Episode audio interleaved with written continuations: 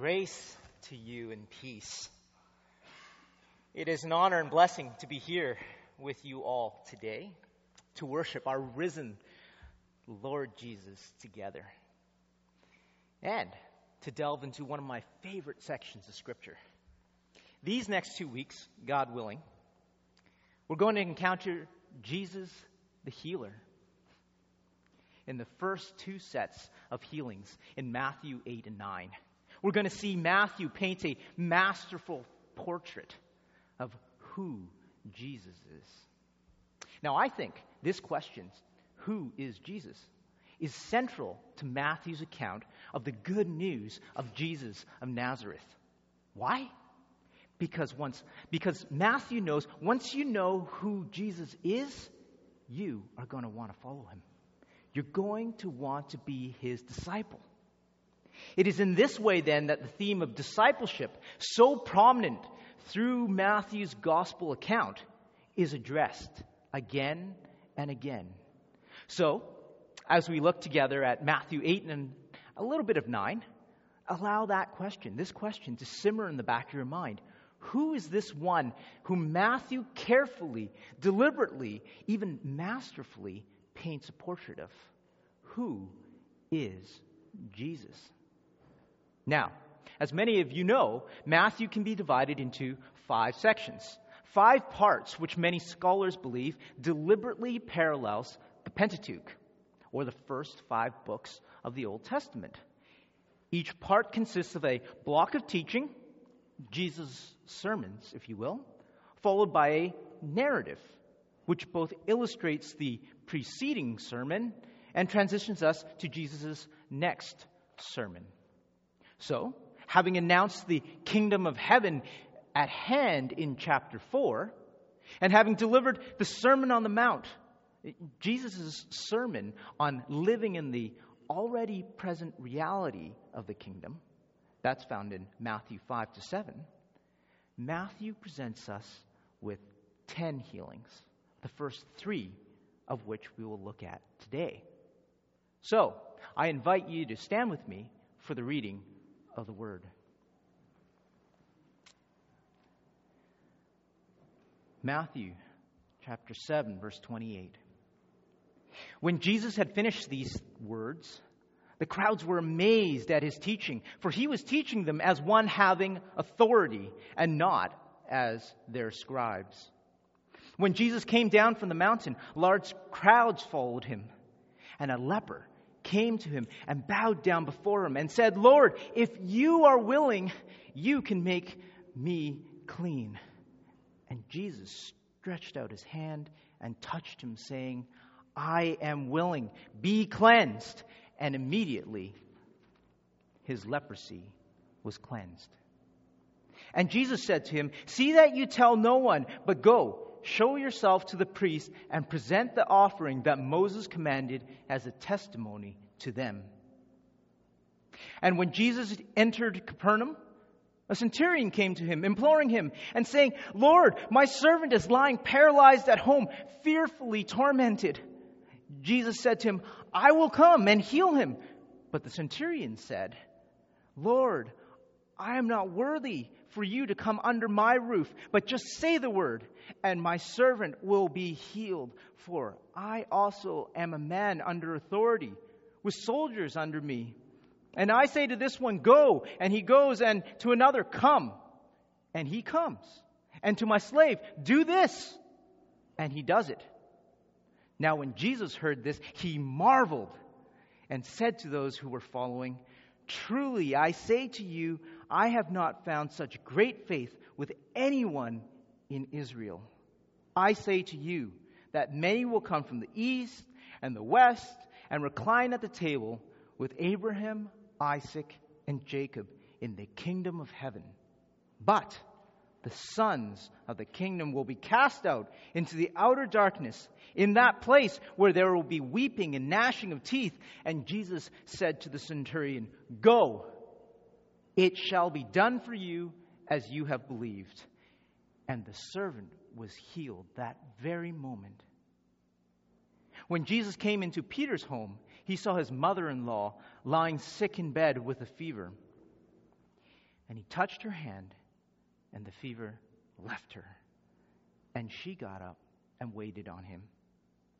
And when evening came, they brought many to him who were demon-possessed. And he cast out the spirits with a word and healed all who were ill.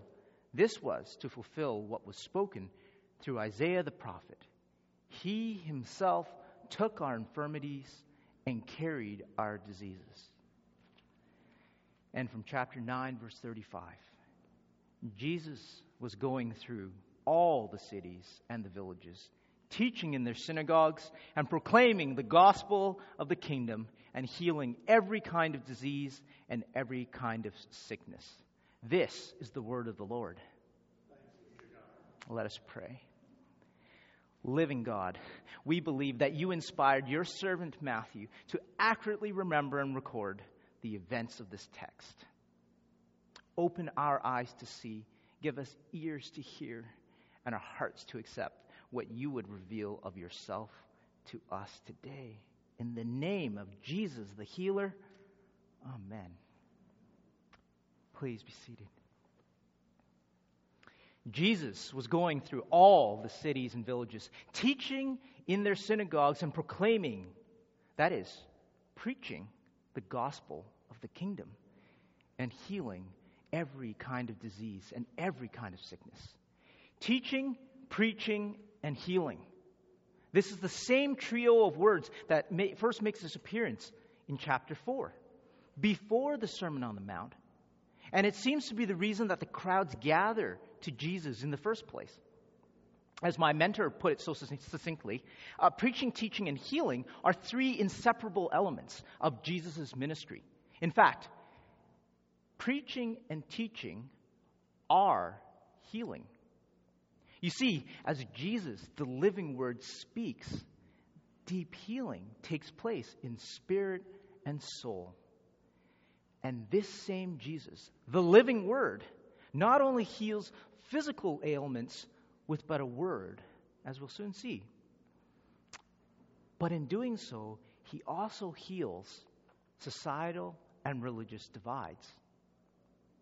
And so, still in stunned amazement at his authoritative teaching and preaching of the Sermon on the Mount, the crowds trailed Jesus as he heads back to the town of Capernaum, short 20-minute walk away. Now, as he's walking, Matthew tells us, a leper comes to Jesus and he bows down. He literally prostrates himself before Jesus. Wait a second. What happened? A leper? A leper does what? But there's a crowd there. Now, I'm pretty sure I didn't just hear a gasp of astonishment from anyone here today while I read the passage or when I just paraphrased it. But let me assure you, in the first century, not only would this have caused a gasp of astonishment, there likely would have been terrified shouts and screams and panic pushing and shoving of others in the crowd as those nearest to this leper fought to get clear of this unclean man. You see, though the word leprosy was used to describe a variety of skin diseases, what remained in common was that no person would have anything to do with a leper. Of the 61 defilements that were found in ancient Jewish tradition, leprosy was second only to contact with a dead body. Lepers were required to stay at least 6 feet away from any person, and when the wind was blowing, 150 feet away.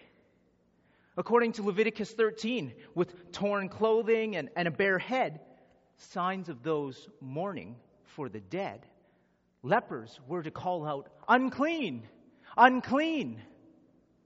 And because of its incurable nature, leprosy was often regarded as divine punishment, the most graphic illustration of sin's effect in a human.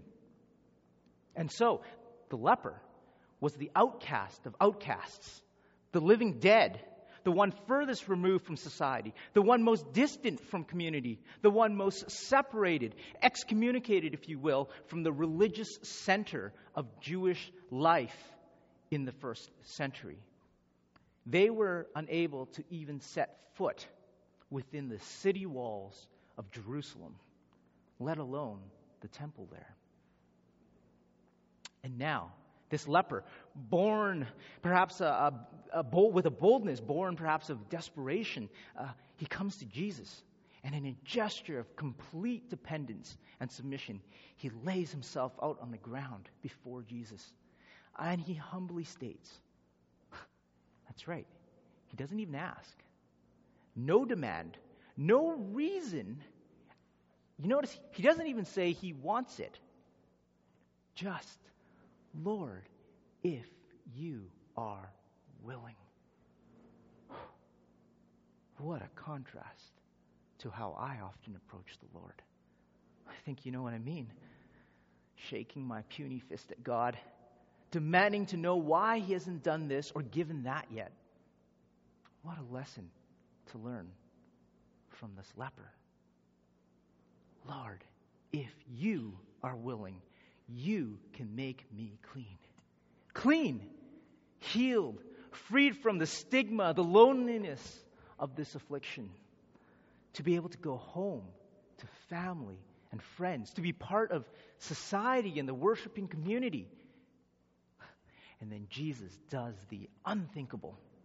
In contrast to the healings of Miriam and Naaman in the Old Testament, two notable healings of leprosy which were done at a distance, Jesus, stretching out his hand, touched him, literally grabbed him. Can you imagine what that would have been like for this man? Shunned and untouched since he contracted leprosy. Theologian Dale Bruner is right on when he says, the gospel is in that grasp. For in that grasp, Jesus breaks through the social stigma and the religious segregation, attaching himself to that man, a man still unclean, risking the same stigma, the same sickness, at least in the minds of the crowds. And he grabs a hold of this unclean man, never to let go again. You see, this is completely upside down to our own thinking and our own feelings. How often we believe that Jesus would only want to associate with us after we are clean. No.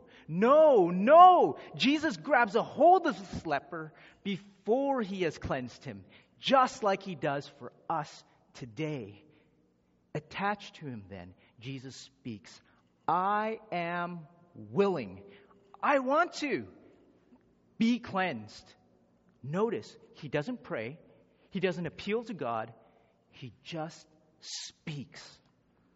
He speaks with the same authority the crowds were amazed by earlier. And immediately, the man's leprosy was cleansed. But this story, it doesn't end here, because Jesus speaks again. Tell no one. Now, I think this is Jesus' way of saying, don't get sidetracked. After all the crowds around him had just seen what had taken place, right? Don't get sidetracked. But in fulfillment of the law, for Jesus did not come to abolish the law, but to fulfill it. And for love's sake, in order to restore this man back to society, go show yourself to the priests. So starting from the outside in, the one most cut off from family, friends, society, and worshiping community, Jesus heals, bringing the outcast into relationship with himself and showing that no one is beyond the reach of his kingdom. Now, continuing along the way, Jesus enters Capernaum. Now, I can imagine, just as he's passing through the gates, there's this stir. There's another commotion. As yet another runs towards the crowd looking for Jesus. But this is no ordinary man. No, he's a centurion, a ranking officer from that hated Roman occupation. An occupation Israel was expecting their Messiah to cast aside, a professional Roman soldier, commander of 84 men, looking for Jesus? Trouble. And to top it all off, Let us not forget this centurion, the walking embodiment of Israel's oppression and political strife. Well, he was also a Gentile. In terms of Jewish societal and religious distance, Gentiles, most you and I, in fact, were second only to those who were sick, like the leper. They were barred from the inner life of Israel. And though they would have been permitted inside the walls of the holy city of Jerusalem, when it came to the temple, believing Gentiles were relegated to the exterior areas, outside of the central temple itself, distanced from the worshiping community. In other words, total religious isolation between Jew and Gentile, even for those who believed in the God of Israel. Now, I must point out that it wasn't always like this. While we tend to think of racial purity as one of the tenets of Israel in the Old Testament, the fact is Gentiles were simply non-Israelites, not hated, not despised for that reason alone. Quite the contrary, in fact. Kindness, hospitality, fair and equal treatment was commanded throughout Exodus, Numbers, Deuteronomy, and Leviticus. But by the first century, Jesus' time, things were different. After centuries of oppression under Gentile captors, right? The Assyrians, the Babylonians, the Persians, the Greeks, and now the Romans, Gentiles were viewed with fear and suspicion, treated with disdain and hatred. Jewish leaders enacted strict regulations governing Jew and Gentile interactions, counter to the spirit of God's laws in the Old Testament. Regulations like those, against entering a Gentile home, or heaven forbid, eating with a Gentile, even eating food that had been left where a Gentile might possibly contaminate it by touching it. All these were forbidden to the Jew. And though we point and laugh at the ridiculousness of the ancients, distancing ourselves from their backward behavior, I think this is not as foreign to us as we would believe. Don't we still set up walls and barriers, some proposing quite literally, between ourselves and any that we may fear may affect our way of life? Don't we still create walls and barriers to keep out those we judge unfit for Jesus' kingdom? Those that don't quite fit our own mold? In truth, the only kingdom unfit for them is one of our own fabrication, of our own imagination. See, not so Jesus' kingdom. He welcomes all, including the Gentile Roman centurion, as we'll see. So this centurion, he comes to Jesus imploring him, begging him, saying, "Lord," you see, he's got it. With remarkable humility from a man representative of a superior conquering force, he calls Jesus what? Lord. And he calls Jesus Lord at great personal risk. For as many of you well know, here was a man who had to swear allegiance to Caesar, who had to declare that Caesar is Lord, Kaiser Kyrios. If word ever got out, this wouldn't just be career-ending. It was very well likely it was life-ending. And so he says, "Lord, my servant is thrown down at home, paralyzed, in terrible pain." What sort of man is this? First he calls Jesus Lord in humility and at great risk to himself. And now it appears that he even cares about his servant, his slave, in a place and time where slaves were little more than inanimate tools. Listen to how one Roman writer put it, Varro. "The only difference between a slave and a beast in a cart is that a slave talks. Of course, some people cut out the tongues of their slave too to prevent the talking." But that's not all. This Gentile Roman centurion apparently cares so much about his servant that he doesn't even use the usual term for servant. Some of your Bibles, and I hope you have them here today, will have a little number beside the word servant in verses 6 and 8. If you find the corresponding entry to that little number at the bottom or maybe in the central column of your Bible, you'll see that there's a little note there that says lit, or L-I-T, which means literally, followed by boy. See, the word used by the centurion is boy. For the Greek students among you, pious, not the usual term for slave, which is doulos. I think this one word highlights the character of the centurion. I think he's using it as a term of endearment for a beloved personal servant, one whom he treats like his own son. Humble, gentle, kind, compassionate. Sounds like he's living as a citizen of the kingdom already, doesn't it? The kingdom Jesus just preached in the Sermon on the Mount. And so Jesus, ever full of grace and compassion, replies to him, I myself am coming to heal him. Paraphrase, come on, let's go already. And in Jesus' answer to the centurion, we see for a second time a definitive response to the question, is Jesus willing? Is he? You bet he is. Jesus is so willing, in fact, that he is going to go to the house of a Gentile, breaking through yet another societal divide, for a Gentile's house would have been a place that Jewish religious leaders would have considered unclean. But even before he moves another inch, something incredible happens. The centurion speaks, and what he says points to a faith so remarkable that Jesus himself marvels. That's right. Jesus is stunned by the centurion's faith. A faith so great that Jesus responds by saying he has not found faith like it with anyone in Israel. In fact, the only other time that is recorded that Jesus marvels is at the lack of faith of the people of Israel, of Nazareth, his hometown. People who should have known him the best.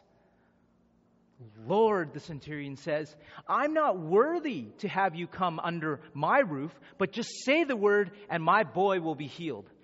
The centurion knows the people he is among. He knows the scruples of the people, of the Jews.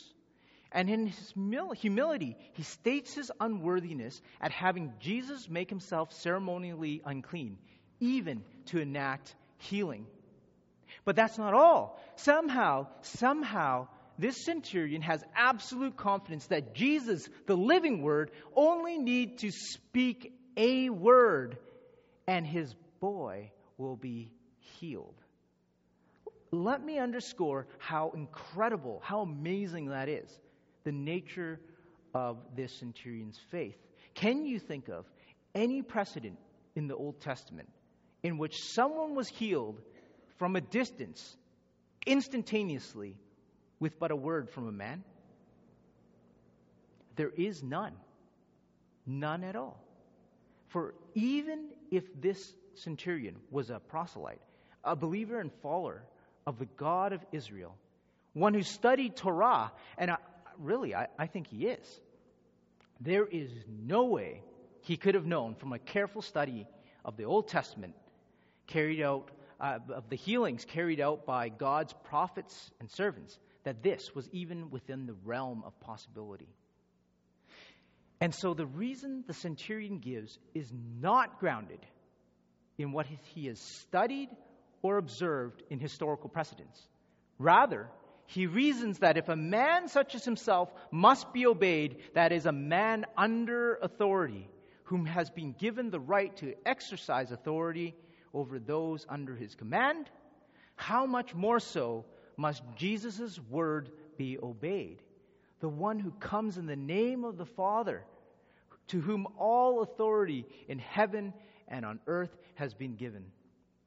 Space and time are no barrier for the Creator. All authority is focused and manifest in Him. Health and sickness, life and death, they cannot do otherwise but obey Jesus. By faith, The centurion knows this. And by faith he sees what no one else in Israel has eyes to see, that he was standing in the very presence of God himself, incarnate in the person of Jesus. And so, Jesus marvels.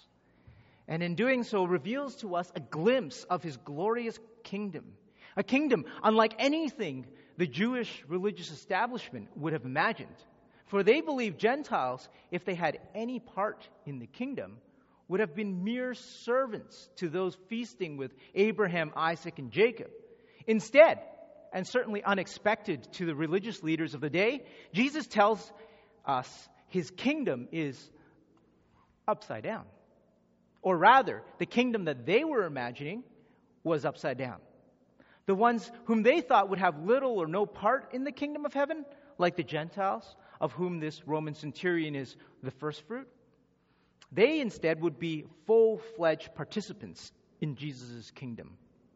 In contrast to the weeping and gnashing and mourning of the centurion that was about to be turned into joy and celebration because of his newfound relationship with Jesus, the self-appointed, self-made kingdom, self-appointed sons of a self-made kingdom would be cast into the outer darkness, where there would be no relationship with Jesus, no relationship to the source of comfort and healing, and where, as a result, there would be weeping and gnashing of teeth.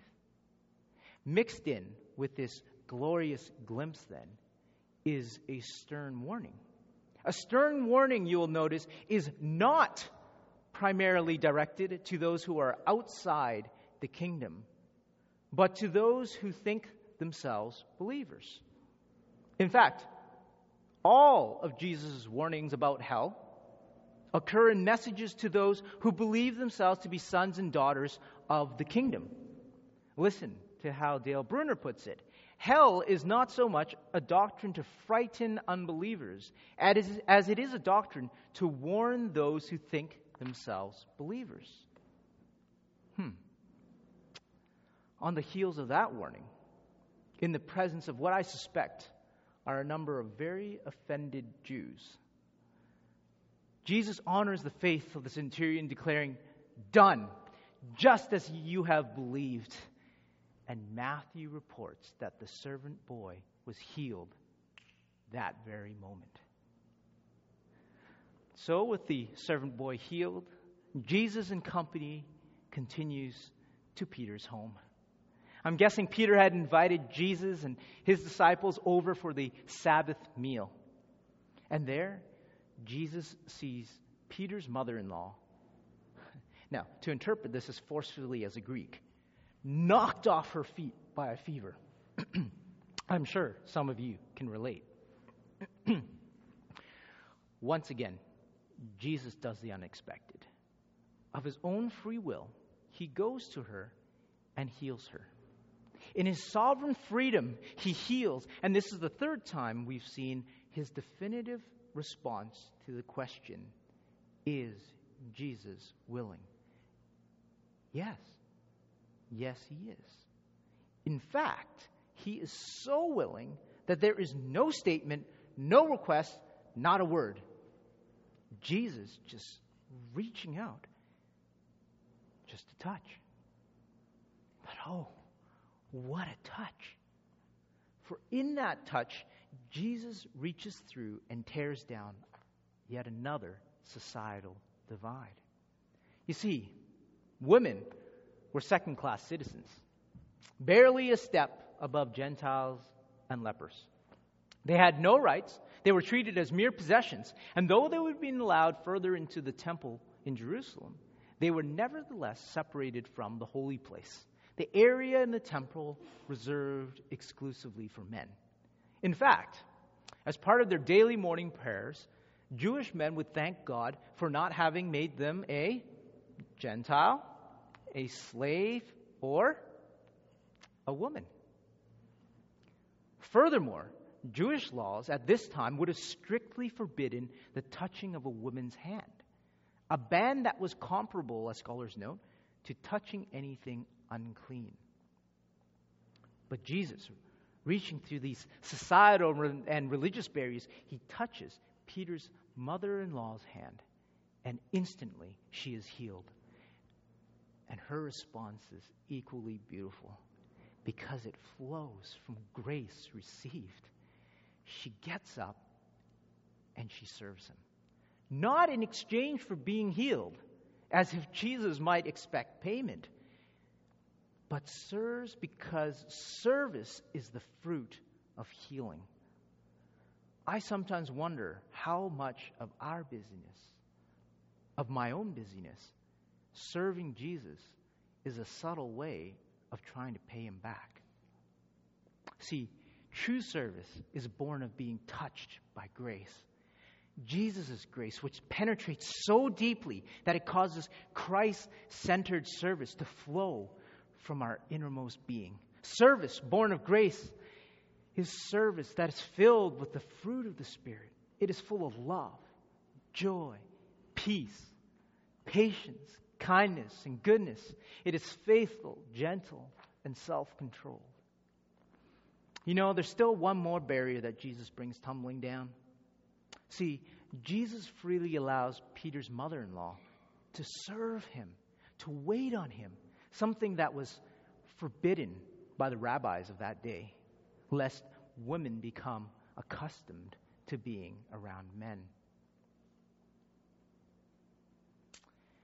Now, as our time today comes to an end, I know you may have some unanswered questions.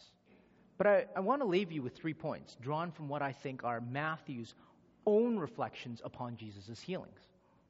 First, remember the question right at the very beginning? Who is Jesus? Matthew finds the answer to this in Isaiah 53. In the last of the 4 so-called servant songs, Jesus is the fulfillment of a promise spoken by the prophet Isaiah. He is none other than the suffering servant of the Lord, the key figure in the servant songs, who suffers horribly on behalf of sinful humanity. He is the one who took our infirmities and carried our diseases. Verse 1 of Isaiah 53 asks the same question, but from a different angle. Two sides of the same coin, if you will. Who has believed our message? And to whom has the arm of the Lord been revealed? To this, Matthew replies, the ones whom Jesus healed, the outcast, the outsider, and the ostracized, the ones whose sicknesses he bore and whose pains he carried, the ones whom he crosses every social and religious divide, pouring out his compassion and grace to bring them into the kingdom and into relationship with himself. This is the outrageous love and compassion, grace and mercy of Jesus of Nazareth. Now perhaps this is the first time you've heard, or maybe this is the 100th time you've heard about this man, Jesus the healer. But perhaps you've always felt like the outcast, outsider, or even ostracized. I've got good news for you. Actually, Jesus has good news for you. His kingdom, the kingdom of heaven, is for you. And he is welcoming you even now with open arms. For those of us who are sons and daughters of the kingdom already, there is a stern warning for us here in this passage. It is not for us to decide who belongs in Jesus' kingdom and who does not. This is Jesus' kingdom, not ours. In fact, it is those whom we are sinfully inclined to believe don't belong that actually belong the most. Second is the question, is he willing? To this, Matthew gives the resounding answer, yes. But is he still willing today, in this day and age? If Jesus is the same yesterday, today, tomorrow, then the Jesus the healer we read about in Matthew is still Jesus the healer here in Lynn Valley, in British Columbia, in Canada, North America, and the world. But I hear you ask, what about me? Why am I not healed? That is a very difficult matter to wrestle with. But if you allow me, let me give you a few thoughts here. Are we willing to be healed? Now, this seems like a strange question, I know. And you know what? It might even sound like I'm assigning blame for sickness to the ones who are sick. Please hear me. That's not my intent. I ask this because as I've spoken to pastors and medical professionals over the years, and in my own encounter with pain and sickness, whether it may be my own or that of others, I have found that sometimes it becomes part of our identity, even defining who we are, so that it becomes harder and harder to let go of. For letting go of would mean a change in circumstance, which often results in a change in responsibility and our ability to be passive and complain. And so, do we bring our pains and sufferings to Jesus only to complain or to allow him to deal with them as he pleases? Next thought, the purpose, the aim of healing is discipleship. I'll say that again. The purpose, the aim of healing is discipleship. This is the only way for us to be ultimately healed. This we'll see even more clearly in next week's set of 3 healings. You see, this side of eternity with Jesus in his kingdom, physical healing of any sort is only temporary. It is appointed men and women once to die. But mercy upon mercy, grace upon grace, even death is healed as Jesus takes his disciples, those in relationship with and in him, through death and into life. Death, therefore, is only penultimate. For Jesus, the healer, has the last word, and that word is life. This is how one of the great confessions of Christianity puts it. What is your only comfort in life and death? Answer, that I am not my own, but belong with body and soul, both in life and in death, to my faithful Savior, Jesus Christ. He has fully paid for all my sins with his precious blood, and he has set me free from all the power of the devil. He also preserves me in such a way that without the will of my heavenly Father, not a hair can fall from my head. Indeed, all things must work together for my salvation. Therefore, by the Holy Spirit, he also assures me of eternal life and makes me heartily willing and ready from now on to live for him. And so, for this reason, followers of Jesus' disciples can profess that suffering is redemptive. It is redemptive. We may not always know why or how, but in God's economy, suffering is redemptive. And perhaps to encourage us today, the Bible tells us in 2 Corinthians 12, about Paul, a faithful disciple of Jesus of Nazareth, who asked God 3 times for some condition, which evidently caused him great pain, to be removed. And God's response was, "My grace is sufficient for you." And Paul then realizes that this thorn in the flesh, this pain, was for his own good, to keep him from exalting himself. So first, who is Jesus? Second, is he willing? And third and last, is he really with us? Yes, Jesus is always with us, especially in our suffering. We never suffer alone. Matthew tells us he takes and carries our sicknesses and pains onto and into himself. Into himself. This means that Jesus beyond all others, can relate with how we feel, even how we suffer. For he is the suffering servant, though he himself does not become ill. So, I invite you now, in these next few moments of silence, to come to Jesus the healer. He welcomes you. He always welcomes you, just as you are, with all that you're carrying: worries, burdens, sicknesses, pains, whatever it might be. Would you bring them to Jesus, trusting that he does take and carry them? And would you even now wait on him, trusting him to do as he sees fit? Remember his promise to take and carry all who trust in him all the way into his glorious kingdom.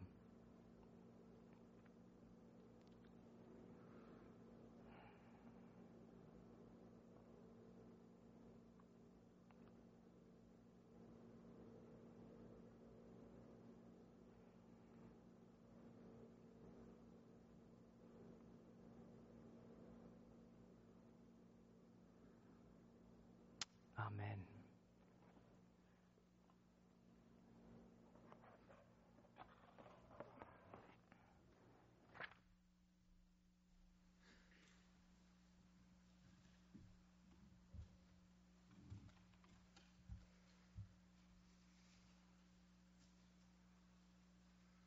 Stand for the closing song, please.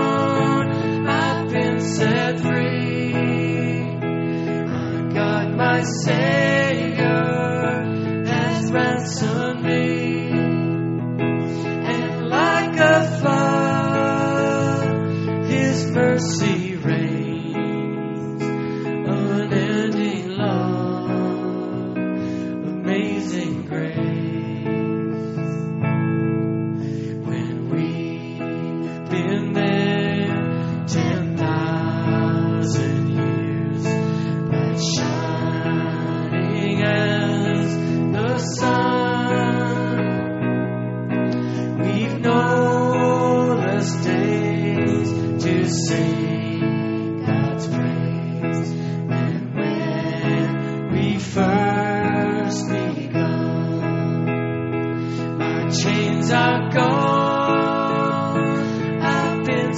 free. My God, my Savior has ransomed me. My chains are gone. I've been set free. My God, my Savior has ransomed me. And like a flood, His mercy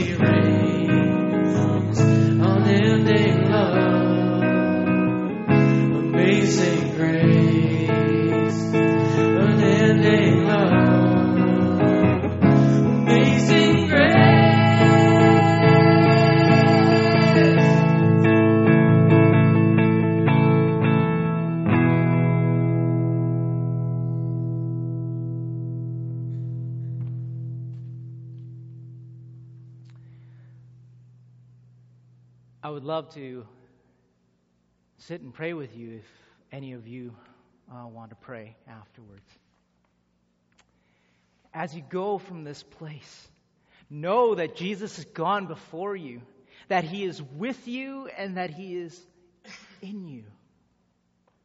And as you encounter others in your homes, in your workplaces, in shops and stores, in the beauty of God's creation outdoors, may those you meet encounter Jesus the healer alive in you, so that they too may receive healing, deep spirit and soul renewing discipleship healing. Amen. Go in peace.